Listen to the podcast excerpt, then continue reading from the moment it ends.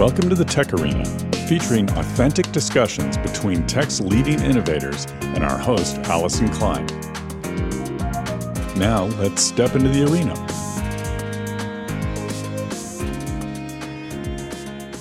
Welcome to the Tech Arena. My name is Allyson Klein, and I'm coming to you from the Open Compute Summit in San Jose, California. And I am so delighted to be joined by Rebecca Weekly from Cloudflare. Welcome, Rebecca. Thank you so much. It's so great to be here with you.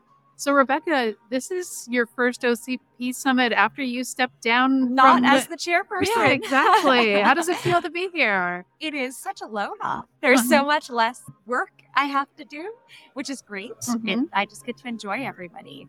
I did, I was on the AI track content advisory uh-huh. board, so I definitely got to do a little bit there. And I'm obviously very involved with the Future Technology Symposium work. So still had a lot to do with some of the content, but none of the, you know, meeting with all the different advisors and platinum members and stuff that you do on the board. So very refreshing. so I was following your formerly known as Twitter live stream of OCP keynotes this morning to see what you were the topics that were resonating with yeah. you. And I have a bunch of stuff I want to talk awesome. to you about. I feel like the big topic today is AI and how in the world are we going to power data centers to fuel this power hungry workload? I've yeah. attended Andy Bechtolsheim's talk where he talked about liquid cooling. I've, you know, listened to Microsoft. I've listened to Google. I've been interviewing the sustainability team at OCP. What is the prevailing theory about how we're going to address this when we're looking at incredible power draw per rack? So I think I'll, I'll take one step back and then try and step into it. One is that AI is not one workload. And I thought that was one of the most interesting sets of, you know, spider diagrams that came out from Meta's keynote this morning. And it's definitely what we've observed within Cloudflare. Uh-huh. Depending on the model, depending on whether you're doing inference or training for that model or anything in between, fine tuning, run, you're going to see very different computational challenges. And where the bottleneck is will move. Uh-huh. Uh, and that makes it even harder, right? But that's also the best time to be in hardware because it's where you can actually drive real changes uh-huh. in the solution space. So when we think about the major challenges, it's really because we're looking at 3% of data center space is not currently occupied with a build plan, uh-huh. meaning there's not a tenant for 3% of the available wow. capacity across the world. That's all we got left. Uh-huh. And of those data centers, on average, they're a third to a tenth of the power footprint that we will need for training clusters. Now, training clusters, again, depending on what you're training, but let's take transformers because uh-huh. it's kind of the, you uh-huh. know, whenever anybody shows that exponential graph, like moving off into the end of space and time, they're usually talking about transformer models because those have the highest parameter counts. Those are the ones that are taking all the memory. You cannot fit in a single GPU. I mean, there's some obviously smaller ones like Llama that can fit in 7 billion um, parameters, but the vast majority are much, much larger than that. And so we need massive clusters. And this is where you've been hearing about InfiniBand clusters and all these other things. Mm-hmm. I think one of the big sets of themes here is around universal Ethernet, that consortium that has just been established in the last few months to really start to drive Ethernet as the primary. Right. And you saw Google's announcement today on giving Falcon to the community. That is a huge step I would argue, for the ecosystem to be able to drive interconnected systems to get us from, you know, a couple hundred accelerated nodes operating together to actually millions of accelerated nodes operating together. Mm-hmm. That is connectivity first problem. Some of the other things that may have been a little less sexy in all the keynotes was talking about the manageability, the serviceability of these systems, silent data corruption, and how we handle reliability when we start to see bits flipping in massive systems that are not doing stochastic modeling. Mm-hmm. They're quite literally doing complex, very hard to trace analyses in federated learning models or something else, right? As we have reliability issues in those domains, the scale of the challenge to identify what is wrong mm-hmm. and correct the data and correct the model's output is much more complicated. And that's where you know, the bread and butter of OCP is reliability, security, manageability, regardless of the system, regardless Mhm. of the recipient. So there was a lot of interesting, I think, developments on the Microsoft keynote, the Google keynote in that domain that I think will be great for us as a community to be able to take advantage of. And then the big themes around optics and Ethernet so that we can get congestion management control out of you know, order execution support. I mean, if we can get consistent Ethernet implementation from the adapter cards out to the switches, Right. That's huge. It is. It's huge. It sounds so silly, but like for a standard that's 50 years old, we have a lot of non-standard behavior. Right. No, that's always been the case. Yeah. right? Um, you know, one thing that I've heard about in one of the talks, I can't even remember, is just new math. Yeah. New math models for AI. And this is something that I've heard about from different people in the industry that maybe some of the computational models that we put together for AI are inefficient and need to be redressed. Has this been a focus of OCP? Do you see that in the industry? So, yes, in the industry, has it been a focus of OCP? Not really the model development directly, right? We we are not at our heart software developers for mm-hmm. the ecosystem. We're much more the software layers from the kernel and below. Right. That's where we that's where we play. The the network operating systems and domains like that, Redfish, you know, Mhm. in partnership with organizations like Linux Foundation and DMTF. So it's more about taking those systems and ensuring that they can run with standard Mhm. packages and, Mhm. compliance and capabilities. Uh, now, model development, where are there interesting things happening? There's so many things happening in the domain space of like XLA. So if you were at the AI track earlier, you know, there was a great conversation with NVIDIA and with Google together Mhm. talking about XLA. I, I never thought the day would come that an NVIDIA person would talk about a hardware abstraction layer Mm-hmm. that wasn't CUDA Right. but there they are There they talking were. about you know the performance that can be found using a more generic open source option that will allow you to target nvidia gpus or anybody else's asics and i think that's an important part of how we as a hardware and systems ecosystem can start to unlock model development on innovative solutions so i think that's kind of the areas where i'm seeing this community engage Mhm. versus, you know, again, in places like Linux Foundation or where we're starting to see you know, massive explosions in the model development itself. It's always been such a research oriented community. Right. And there's so much that has exploded with, you know, generative AI, especially the open sourcing of generative AI from people like Meta. Now, we see the supply constraints Yeah. of, of NVIDIA GPUs. There was a talk earlier today that called for standardized accelerators. So I thought that was an interesting statement. Standardized RAS. So reliability, availability, and serviceability, as well as DMTF uh, from a Redfish perspective. How can we Mhm. make sure we are getting systems control and reliability information from components on our ecosystem, especially RDMA Mhm. capable components on our ecosystem, without being locked into everyone's specific telemetry, everyone's specific. Yeah, nobody's going to standardize. Okay, but let's, let's take a step back though, Rebecca. We know that there's a problem with the supply Yeah. chain constraint. There's a tremendous amount of work in the startup community. And Yeah. I know that startups are part of OCP. Yeah. Do you see viable alternatives to GPU technology coming to market anytime soon? And are, are you excited about seeing that kind of stuff? oh, there's so many fun startups in the world, right? And and I'm a hardware nerd at heart, so I Mhm. will always be excited. So I mean, you know, Cerebras was on one of the keynote Mhm. stages today, uh, being highlighted in Rolf's section on you know immersive cooling and 25 kilowatt you know Right. systems Mhm. that need very unique cooling solutions, which are the kinds of systems that are driving. So again, where OCP is trying to help is in standard form factors like OAM, Mhm. you know, the Open Accelerator module, and systems that can take different solutions with consistent, you know, cooling options, et cetera, to lower the barriers to entry and to keep secure systems reliability for these new entrants. And I, I think that's an important role and function. Do would I, you know, chuck it all and go join the latest AI startup in the hardware domain? Uh, not not yet. I haven't I Mhm. haven't seen that yet. But it's not because of a lack of passion for seeing interesting solutions here. Transformers are incredibly different. You know, Mhm. I I am tried and true one of the biggest fans of running inference on CPUs in the world. But if you want to run an LLM, you're not going to run it on a CPU. right. Not well. And, you know, I, I would like to have results to my queries before I have grandbabies. Right. Exactly. And that's not going to be an option, Mhm. even for inference, when you're running just on a CPU.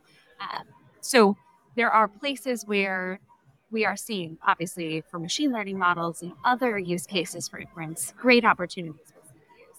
But we are seeing increasing accelerators, and it's a market that NVIDIA serves very well, but competition is good for everyone Mhm. and they haven't had enough supply to support everyone. So I think that's really given, you know, the Gaudis and the Cerebrases and the Etched and the, I mean, literally, you can throw a stone and hit a new AI hardware startup these Mhm. days. Uh, Tenstorrent, you know, there's so many out Mhm. there bringing silicon to market, and it's exciting to see. It's exciting to watch. Now you just mentioned a 25 kilowatt rack. Cool. Uh, that's a, that's a that's just their node. yeah. Yeah. Okay. So a node, excuse me. Um, Andy was talking about 100 to 200 kilowatt racks. Yeah. Yeah. And I've been talking to your sustainability initiative team members. This is going in an opposite direction of maybe where even a year ago. Yeah, the energy efficiency team wants to go. Yeah. So, you know, I understand why liquid cooling, um, because that that definitely helps. But what are we going to do to maintain that tenant around sustainability and OCP with this AI demand being so strong? gosh, I wish I had heard what they said. You know, for me personally, I think there's kind of two ways of looking at it. So, again, when we talked earlier about AI training, these are the systems that are the 100, 150 kilowatt racks, right? Mhm. These are the multi megawatt campuses, brand new builds, just totally different design points, different pushing the terabits on your optics. Like it's a whole new world, it's a whole new game. But you train a model. I mean, you see GPT 4, these are six month releases, Right. six months Of training. of consistent training of megawatts of power. Mhm. Like Mhm. it, it's, Yeah. This is not everybody's game. Mhm. This is never going to be everyone's game. And where I'm most excited personally is actually in the inference, in the use of these models. Very few people need to train foundational models. That is probably a statement that Mhm. could be questioned by lots of humans, Mhm. but it is my strong belief that the vast majority of us can use models that have been trained on data sets that are larger than we'll ever have access to and actually get incredible insights. And when you're thinking about models for threat detection, anomaly detection, speech recognition, image recognition, the standard models that are out there that are available, that are open sourced for people to use for their own applications are so plentiful. Mhm. So obviously where Cloudflare has been investing in this domain is on inference. And what's happening in the inference ecosystem is constant innovation for getting the most per watt. Mhm. So unlike the training systems, which I would argue are kind of in the hype cycle, they're doing whatever they have to do to get it done, to train these models, to take the crown of, you know, time to convergence, time to win, whatever. Mhm. In the inference space, it's the same game we've always been playing with compute. How do we get time to first token as quickly, as low latency, and as low power as possible? Because that's something that's requiring us to operate at edges with humans, at endpoints on cell phones. That's where Llama CPP just increased the performance per watt by 10x Mhm. from where it originated out of Meta and how they've embraced that and kept moving forward. So from an inference perspective, I see people you know, playing with quantization, looking at model optimization for deployment for whatever accelerator or GPU is available. And I see all the wonderful innovation that's happening with ONNX, with XLA, with interim layers to make sure models can run on different targets as optimally as possible. And that is pretty exciting personally, because we'll infer from a standard model probably a thousand times more often than we will ever train those models. And so, from a sustainability perspective, and, those on the podcast can't see me crossing my fingers, but I fundamentally believe our goal has to be to focus on how we can make sure inference, which is happening so much more often, is happening as optimally as possible. So let's go back to OCP Yeah. for a second. OCP has been having an incredible impact on trickling down industry standard hardware into broad market. And I think that this has been something that's been a, a trend of the last few years that those designs are actually having an impact in telecom and edge, etc. Do we see a bifurcation of training and inference where training will be uh, models that are only used for those who can afford the GPU and the power bill. yeah. And inference will be the playground of that um, broad proliferation across different vendors and different operators. From an OCP perspective, I mean, obviously, I've already put my, my perspective out there from my Cloudflare Mhm, perspective, mhm. but, but let me try and wear my OCP hat correctly. Uh, I fundamentally believe that is true. I, I believe that is the outcome largely because of the data sets required to train foundational models. So we are seeing consortiums come together to pull data sets for researchers. So I will kind of say there are national labs, there are universities who will continue to develop foundational models for important use cases that are not necessarily commercially viable, Mhm. but are interesting to the world. Right. But outside of those organizations, who has the data to build these models, Uh-huh. to understand and index the world? I mean, these are data sets that have been built over the last 20 years. Right. Of every Google search, of every social media graph, you know, walk that has occurred. It's quite a trough of information. Mhm. And again, that doesn't mean, you know, we just saw the, the latest um, purchase by AWS of, of Anthropic. So there are people who are training foundational models as a you know, core business that are being recognized. So Mhm. it's not to say that that's always true, but I wonder if that's the exception versus the rule. Because where the acquisition happened was to a company with a huge amount of data acquiring talent that had built foundational models Right. that was really leapfrogging. So was that acquisition about talent and Mhm. capabilities, or, or was it about you know their model being so valuable? I, I think it's fundamentally profit thing. Right. So I do believe it comes back to the data, and there will be places and ways in which. But I'm happy to be wrong. I do also think you will find regulated markets, and right now the the premise for a lot of the regulated markets, HIPAA regulated or you know banks, is that they can leverage public cloud models, and that's the right choice. The first time there's a massive data breach, we may see a major retrenching of that. Right. That makes sense. But for now, does seem like they're willing to trust federated models, enterprise licenses, and you know that Google and Microsoft and AWS will be responsible with their data. So for now, it seems like that's the trend. So I want to shift gears for Yeah, a second. please. Sustainability. Yeah, I've been talking to the sustainability initiative team members at OCP, and they're doing fascinating work across three vectors. And, and the first vector is what I want to talk to you Yeah. the most, which is the embedded carbon in silicon and transparency in that embedded carbon.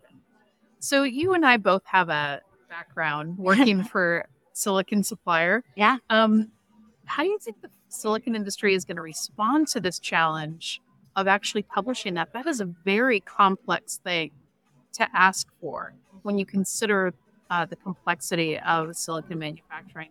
And what was the conversation like in OCP when um, that was the target? You know, I think the conversation within OCP, this was led by the market share kind of winners. Uh, Mhm. you know, the hyperscalers need to understand not just their usage, but actually their embodied carbon, right? What is in their footprint? And they can only get that from their suppliers. So even at the keynote today, right, there was a green concrete conversation that Partha Mhm. spoke about from Google on iMasons trying to drive, you know, green concrete and more sustainable practices in building. There's a ton of work that's been done actually in the construction industry across the world to help people understand more about the supply chain and its embodied carbon so that they can Mhm. make better choices in their Mhm. RFPs. the same work is not consistently being done yet, I would argue.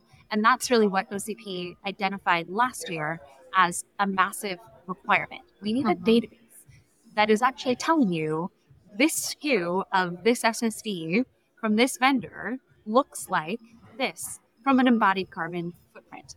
The company at the end will have to do the full scope one, scope two, scope three emissions to Right. understand their logistics, their supply chain challenges above and beyond.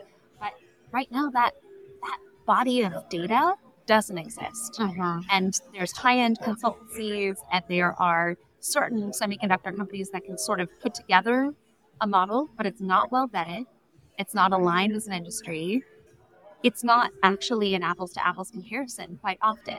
I, I applaud the hyperscalers who have put out data Mhm. in terms of their transparency and their methodology, but it's not enough for anybody to make a truly informed decision. Mhm. And I think consumers care. Yeah. Consumers care that they can, you know, look at their feed, but also understand that they're not doing it by polluting water in, you know, Right. China, right? That all of us have a responsibility as global citizens to ensure that we are delivering.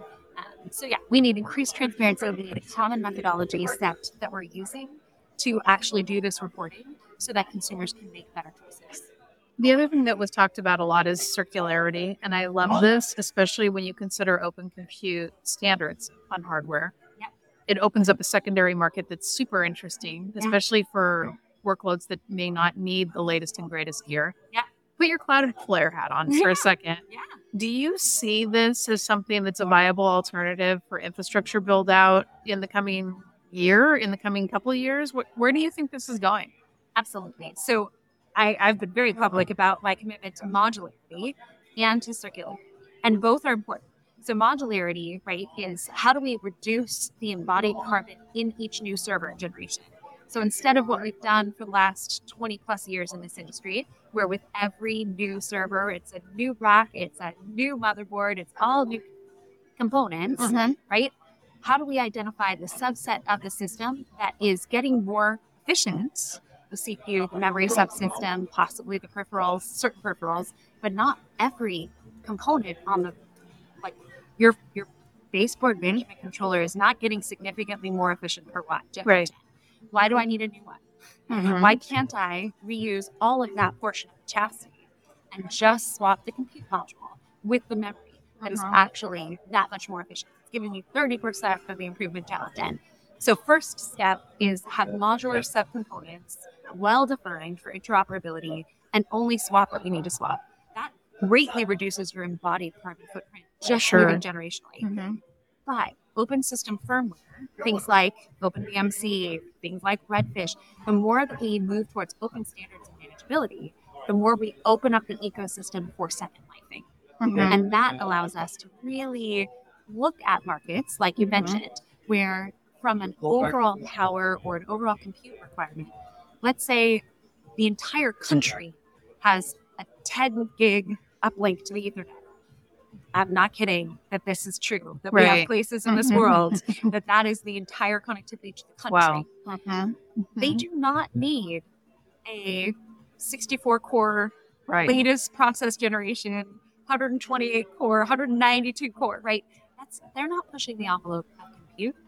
They don't have the I/O requirement to push Mhm, the envelope of mhm, compute. They actually need older generation NICs that are speaking at, at a 10 gig, you know, Right. internet, Right. right? So everything about that is going to speak to, hey, we have those servers. They're from 10 years ago Right. let's let's ship them let's give them a second life but if you're in a closed ecosystem all of your firmware your bios your security nobody can maintain that server for those people on those countries and so all of the embodied carbon in that server goes into some waste receptacle versus having a second life.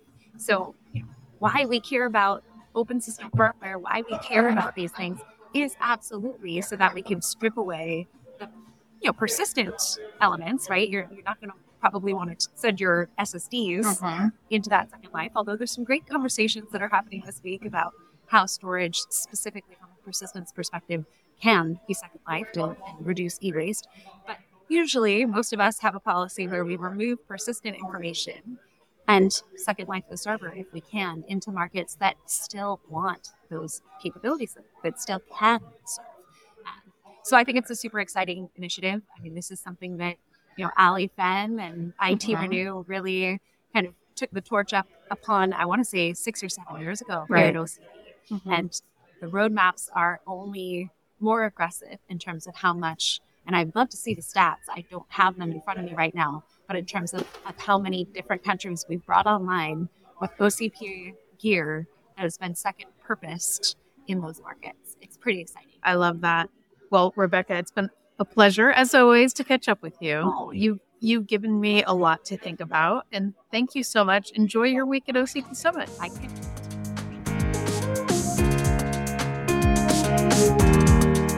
Thanks for joining the Tech Arena. Subscribe and engage at our website, thetecharena.net. All content is copyright by the Tech Arena.